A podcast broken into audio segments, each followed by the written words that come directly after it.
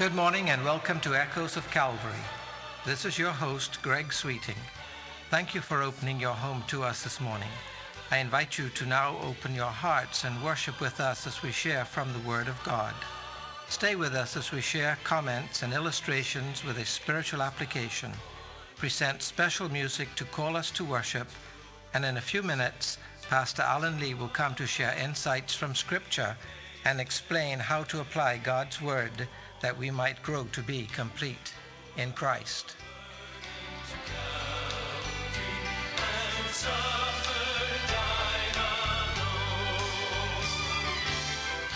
Here's a moving story I received from someone through the internet. For some reason, I'm impressed to share it again, even though I used it, I believe, sometime back in March. Listen to the message as I share this story again in your hearing. Think of people that you know as you listen who might be the same as the gentleman being helped by the medical person in this particular story. This lady, a nurse, says she was a busy morning about 8:30 when an elderly gentleman in his 80s arrived to have stitches removed from his thumb. He said he was in a hurry as he had an appointment later at 9 o'clock. She says I took his vital signs and had him take a seat. Knowing it would be over an hour before someone would be able to see to his needs, and I saw him look at his watch and decided, since I was not busy with another patient, I would evaluate his wound. And so, examining it as I saw that it was well healed, I talked to one of the doctors and got the needed supplies to remove the sutures and redress his wound for him so that he can go. While taking care of his wound, I asked him if he had another doctor's appointment this morning, as he was in such a hurry. The gentleman said no, that he needed to go to the nursing home to eat breakfast with his wife. Well, she says I inquired as to her health. He told me that she had been there a while that she was a victim of Alzheimer's disease. As we talked, she said, I asked if his wife would be upset if he was a bit late for breakfast. He replied that she no longer knew who he was. She had not recognized him in five years. I was surprised at this and asked him, And you still go every morning, even though she doesn't know who you are? Well, now, before continuing with the story, let me ask you, my listening friends, can you think of a more wonderful picture of devotion than this story represents? What a special bond of love had developed between this couple. Do you know anyone like that? What about you? Is your love of a similar kind for your spouse? The conclusion of this story is even more surprising and moving. I'll share it with you after our first song call.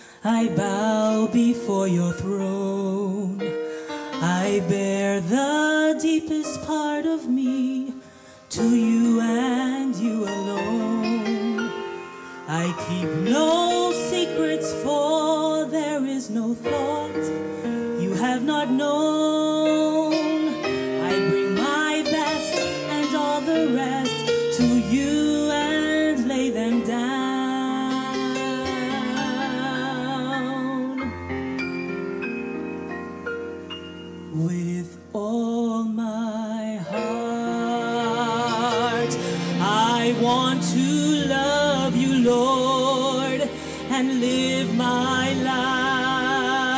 life. Each day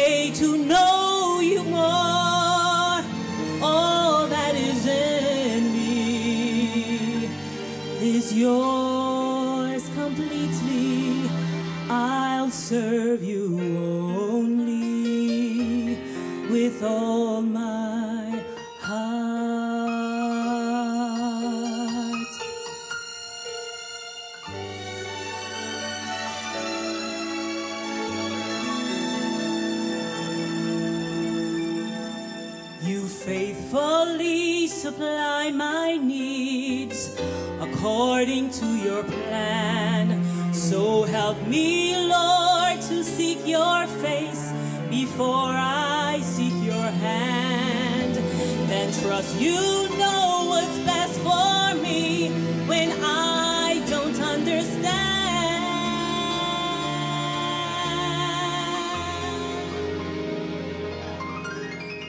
Then follow in obedience in every circumstance.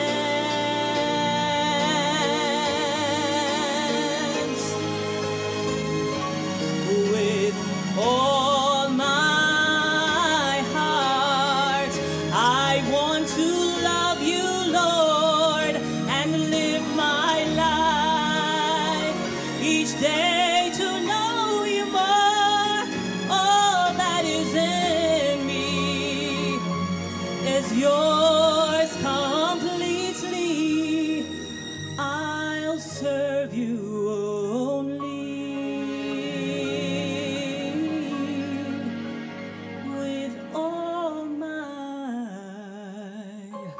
my heart.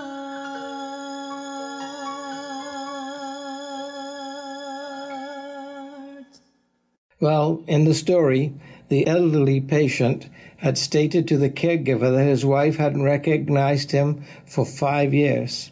Yet, to her surprise, he then informed her that he still counted it an important appointment that he had breakfast with her every morning. So amazed at his devotion, the caregiver then asked him, And you still go every morning, even though she doesn't understand or recognize who you are? To which the elderly patient looked at her and smiled as he patted her hand and said, She doesn't know me, but I still know who she is. Well, the lady said, I had to hold back the tears, as I am now. As the gentleman left, she explained, I had goosebumps on my arm. Thought to myself, that's the kind of love I want in my life. True love is neither physical nor romantic. True love is an acceptance of all that is, has been, will be, and even will not be. Paul said it this way And now faith, hope, and love abide, these three, and the greatest of them is love. And again the Lord said to his disciples, No one has a greater love than this, to lay down one's life for one's friends. Remember this from the Apostle Paul also. Who will separate us from the love of Christ? Will hardship or distress or persecution or famine or nakedness or peril or sword? As it is written, For your sake we are being killed all day long. We are counted as sheep to be slaughtered. No, in all these things we are more than conquerors through him who loved us. For I am convinced that neither life, nor death, nor angels, nor rulers, nor things present, nor things to come, nor powers, nor height, nor depth, nor anything else in all creation will be able to separate us from the love of God in Christ Jesus our Lord. Is this the kind of deep love and affection with which you have a familiarity? Share the story with your loved ones this morning and make a difference. And now, with his message for today, here is our pastor, Alan Lee. Good morning. It's somewhat late, I realize, but I nevertheless want to publicly congratulate Greg, our illustrious host, and his beautiful wife, Rita, their charming daughter, Nicola, and their amazingly happy son in law, Lester, on the birth of Greg and Rita's newest granddaughter, Keris Jane, born on Independence Day. So we congratulate them and say to them, enjoy. Let me begin my message by asking a question. Who would you say is best qualified to describe what being a Christian really means? The answer is quite simple and logical, isn't it? The best person to describe who a Christian is and what he or she is to do is Jesus Christ himself, the originator and founder of authentic Christianity. And you know what? He has done exactly that. he has personally and specifically described what it means to be Christian. We sometimes forget that Christianity is based upon the teachings of Jesus Christ, not only of the apostles per se. The apostles' teaching referred to in Acts chapter 2 is simply the teachings that Jesus communicated to them, either directly while he was on earth or through the Holy Spirit after his ascension. Remember the words of the Great Commission, if you will. Matthew 28 19. Go and make disciples of all nations, baptizing them in the name of the Father and of the Son and of the Holy Spirit, and teaching them to obey everything I have commanded you. And surely I am with you always to the end of the age. Now, Jesus' teaching on the Mount, and I say teaching deliberately, because Matthew chapters 5, 6, and 7 are more than just a 30 minute sermon squeezed into a 60 minute Sunday morning period we call a worship service. The teaching on the Mount describes an extended teaching event by the master teacher Jesus Christ. And in the opening verses of Matthew 5, what we call the Beatitudes, he paints for us a minute, in very much detail, and bold relief the profile of a true disciple, a child of the kingdom. Now, some may challenge this, but the text is abundantly clear, I believe. The Beatitudes give us a specific profile of a true believer, a true disciple of Jesus Christ. Now, of course, his millennium Davidic kingdom has not yet come to earth, but those who place faith in him become a child of his spiritual kingdom nonetheless. He is our Savior as well as our Lord, and Lord not only in the sense of being God, but also in the sense of being our master. In that sense, he is, by virtue of his person and position, both Lord and King, whether we own him as such in our lives or not.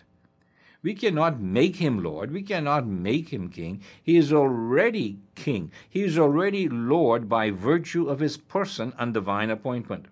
However, we only truly recognize or acknowledge his lordship and kingship over us when we willingly submit to his will in our daily life. Thus, in a very real sense, his kingdom, for which he taught his disciples to pray to come to earth, actually does come to earth whenever a believer submit to his revealed will and word.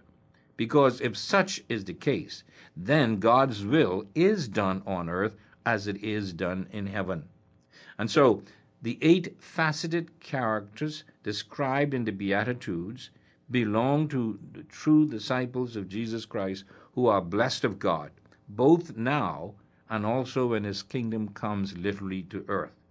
Now, I want you to notice very carefully in Matthew 28, the text says, teaching them to obey everything I have commanded you. Now, in addition to his three and a half years of teaching them before the cross, Jesus stayed on earth in his resurrected form to give them an intensive six weeks course in kingdom truths. And later, after he had ascended and taken his seat at the right hand of his majesty, God the Father, he continued to teach his apostles and prophets truths about himself, the church, and his coming again. That's what the entire book of Revelation is about. Jesus revealing himself and his plan for earth to his people through the apostle John. Now, we discussed the eight characteristics of a true believer as described in the Beatitudes in previous messages. They are the positive aspects of what it means to be a true disciple, and they are all in direct contrast to the religious teachings of Jesus' day. Jesus taught that a true disciple is meek. They taught that meekness was weakness. Jesus taught that the true disciple is poor in spirit, that is, absolutely spiritually bankrupt. They taught that they could earn their own righteousness. Jesus corrected these false concepts in the first 20 verses of Matthew 5. He presented a new standard of righteousness, a new standard for living righteously before God. He states this very clearly to his disciples in verse 20. I quote now the word of God. For I tell you, Jesus says, that unless your righteousness surpasses that of the Pharisees and the teachers of the law, you will certainly not enter the kingdom of heaven. End of quote. Jesus expands upon this new standard in the following verses, where he gives us his perspectives on such issues as anger, adultery, divorce and remarriage, personal integrity, and love. He uses these as illustrations to highlight one major principle, and it is this it is not enough not to commit a sinful act. The mark of a true disciple is to not even having the thought or the desire to do so. Jesus shows that man's standards are determined by outward actions, whereas God's standards are determined by inner desires. And so we propose that his perspective on these matters are to be the perspectives of his true disciples today as well. And so, during the coming weeks, we will study these topics under the theme, What does Jesus think? We begin today with the question, What does Jesus think about anger? Now, the answer may surprise you. Please follow along then as I read from Matthew chapter 5, beginning at verse 21. Quote, You have heard that it was said to the people long ago, Do not murder, and anyone who murders will be subject to judgment. But I tell you that anyone who is angry with his brother will be subject to judgment. Again, anyone who says to his brother, Raca, is answerable to the Sanhedrin. But anyone who says, You fool, will be in danger of the fires of hell. End of quote. Strong words. But notice, Jesus does not say it is written, rather he says, You have heard that it was said. You see, he is referring to the traditional teaching of the Jewish rabbis, which reflected their interpretation of the law. And not only the law of Moses, but the first five books of the Old Testament. Now, we must be careful with the text here in this passage. Jesus is not contrasting his teaching with that of the Mosaic law, but rather he is contrasting the scribes and Pharisees' distorted interpretation of the law and the true intent and meaning of the law. As a teacher come from God, he shows that he has the same authority as the giver of the Mosaic law, God himself. Now, according to traditional religious teaching, one would keep the sixth commandment so long as he did not commit the actual act of murder. However, for his disciples, Jesus went beyond the prohibition of the act of murder to the attitude of anger which prompts it.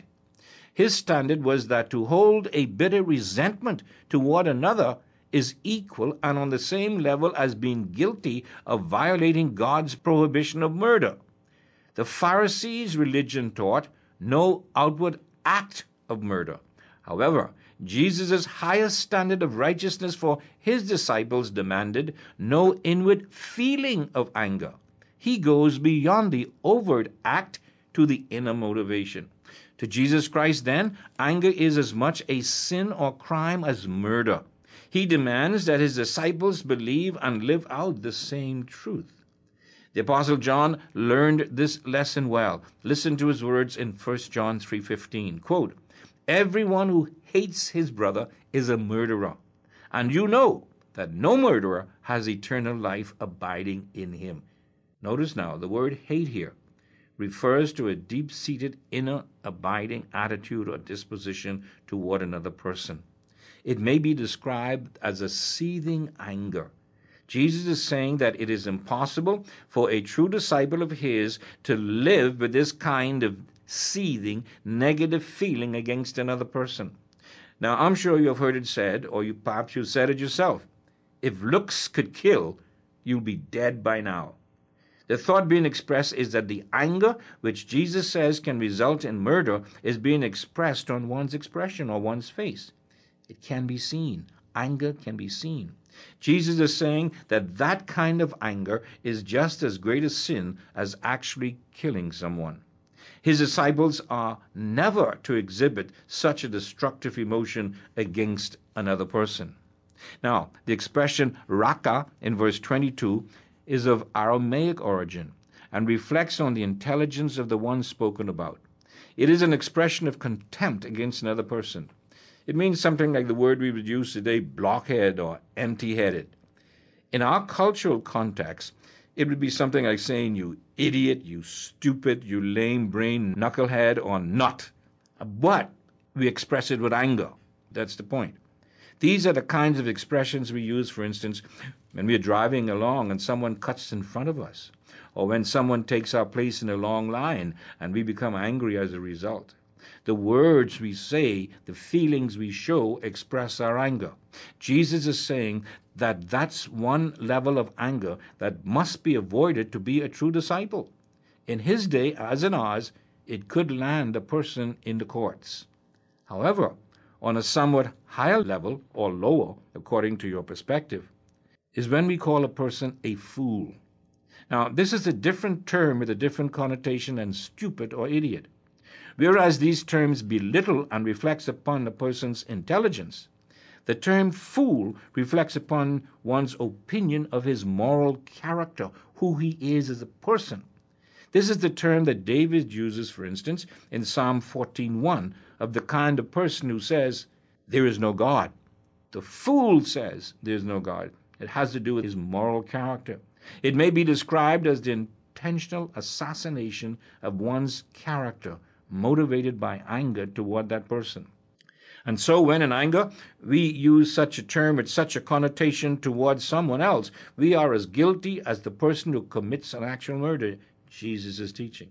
Jesus says such an abiding attitude and behavior is of such a nature that they expose one to the punishment of hell's fire. That's not my words, they are his words, the words of the Master himself. In summary, then, Jesus is saying in this passage traditional religion teaches that murder makes one liable for man's judgment. I say that anger makes one liable for divine judgment. Religion says that abusive language invokes temporal punishment from the court, but I say that such language, motivated by anger, subjects one to eternal punishment by God. That's Jesus' standard for true disciples. That's what he thinks of anger. Now, having established the principle that anger is as much a sin as murder, the one being the source and the other the symptom, Jesus gave two very practical applications concerning the consequences of such an attitude. The first is given in verses 23 and 24. Quote, Therefore, in other words, because of the truth or principle I've just stated, if you are offering your gift at the altar, and there remember that your brother has something against you, leave your gift there in front of the altar. First go and be reconciled to your brother, then come and offer your gift, then come and complete your worship. Now, the principle is clear anger is sin. Sin affects one's relationship with God. Therefore, God will not accept the worship of anyone who is harboring anger toward another person in his or her heart. The application is very clear. Anyone who is aware of a grievance between himself and another person must deal with it immediately, even if it means leaving church service to do it. Worship, Jesus teaches, rather than reconciliation, is to be postponed. Notice carefully now. It is the person who is offended, not the offender, who is mandated to take the initiative to effect reconciliation, and that even though he may harbor no ill feelings toward his brother or sister. The teaching, I say, is clear and unambiguous. God does and will not accept the worship of individuals who are at odds with someone and who makes no attempt to reconciliation. No true disciple is therefore to live in an unreconciled state or condition with another believer without having taken the initiative to effect reconciliation. The inference being that if such initiative is sincerely taken, the one taking the initiative may resume his or her worship, regardless of the response of the other party. We are responsible for God for our response, not the response of others. A second application is made in the area of civil law. Jesus says in verses 25 and 26, and I quote, Settle matters quickly with your adversary who's taking you to court do it while you are still with him on the way, or he may hand you over to the judge, and the judge may hand you over to the officer, and you may be thrown into prison. I tell you the truth, you will not get out until you have paid the last penny. End of quote. Jesus' teaching here is that if a legal action is made against a believer, we must make every effort to settle the matter out of court. And we are to do so as quickly as possible, because the longer anger is allowed to go unchecked, the more intense and ugly it will become, and the more the natural and practical consequences will be. Legalism and traditional religion look to the law to settle disputes. But Jesus says that love should arbitrate our differences. When we choose to reconcile in love, we remain friends, and the matter is settled much more simply. When we rely on the law to arbitrate, we are subject to severest penalties. My friends, I have never seen a dispute between two parties settled in the law courts where they left the courts as friends and they felt as though they had come out ahead. Never. The Apostle Paul speaks plainly to this issue of Christians suing Christians in 1 Corinthians 6. He says it's wrong. That is a reflection of Jesus' teaching here. So then, what does Jesus think of anger? He thinks that it is as sinful as murder and leads not only to separation between God and man, but also between man and man, and if left unchecked, will not only leave one open to divine judgment, and prevent one from worshiping God acceptably, but also leads to prolonged separation between brothers and sisters in Christ. Now remember, we're talking about here a selfish anger, motivated by greed or personal concerns, not righteous anger, as we'll talk about at some other time. And so, that's what Jesus thinks of anger. Let me ask you, as a professing disciple, what do you think of anger? your answer, your attitude and actions towards your brother and sister in Christ provides the answer. As always, this is Pastor Lee saying, Selah, think and act on these things.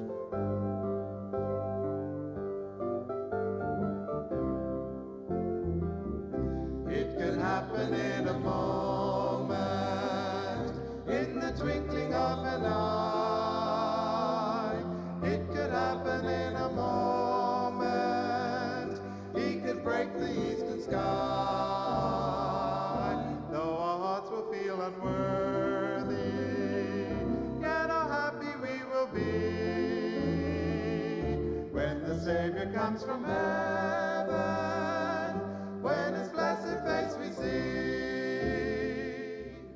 You have been listening to Echoes of Calvary, a radio ministry of Calvary Bible Church in Nassau, Bahamas.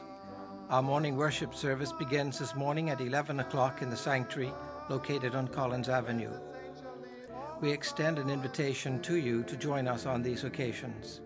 If you would like to contact the church or Pastor Lee, address your letters to Echoes of Calvary, Post Office Box N1684, Nassau, Bahamas. And so we come to an end of this broadcast. I invite you to think about the message this morning. Consider the one who is our Savior and Lord. Grow to be complete in Him. And remember, as echoes from Calvary stir in your heart, keep listening for that shout Maranatha, the Lord is coming soon.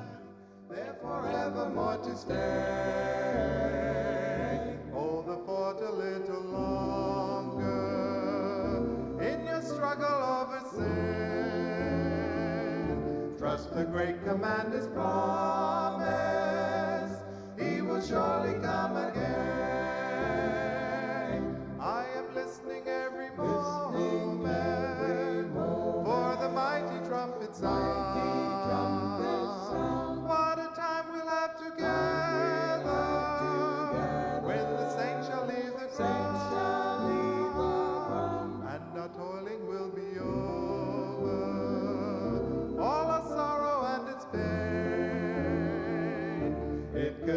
could happen